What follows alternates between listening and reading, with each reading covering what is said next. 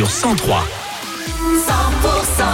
100% à Cahors, excellent mercredi après-midi, il est 14h. Dans quelques minutes, Queen, Zao de Zagazan qui sera notre invité la semaine prochaine dans le carré VIP. Elle a triomphé lors des dernières victoires de la musique.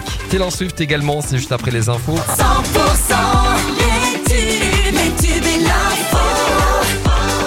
100% 14h avant de parler météo, l'info en région tout de suite avec euh, Thomas Naudy. Bonjour Thomas.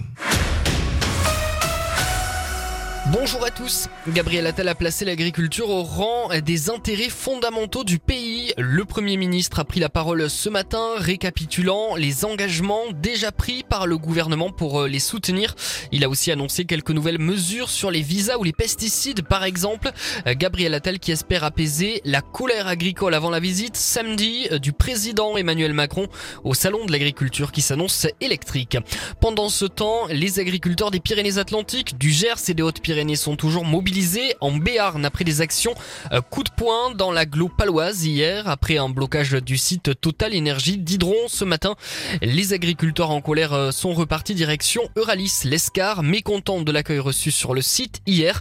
En Haute-Garonne, des agriculteurs ont bloqué euh, ce matin devant le Leclerc Blagnac près de Toulouse. En Tarn-et-Garonne, la 62 reste bloquée entre Montauban et Agen. Dans l'actualité aussi, cette découverte macabre hier soir dans une maison de Nogaro, dans le Gers. Le corps sans vie de deux octogénaires, une femme de 83 ans et un homme d'un an de plus, retrouvés à leur domicile.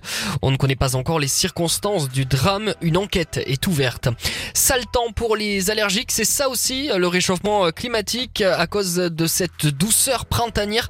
Presque tout le sud-ouest est en alerte rouge pour les pollens de cyprès, Haute-Pyrénées, Pyrénées-Atlantiques, Haute-Garonne, Ariège, Pyrénées-Orientales, Aude ou Hérault sont concernés. Le risque d'allergie devrait ensuite s'atténuer avec l'arrivée de la pluie.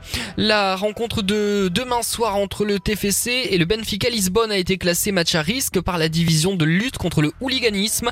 Au stadium, le PC sécurité sera activé, mise en place aussi des dispositifs anti-intrusion et anti-projection sur le terrain euh, par le Toulouse Football Club. Attention en raison de la forte affluence attendue, des ralentissements sont à prévoir pour euh, l'accès au stade.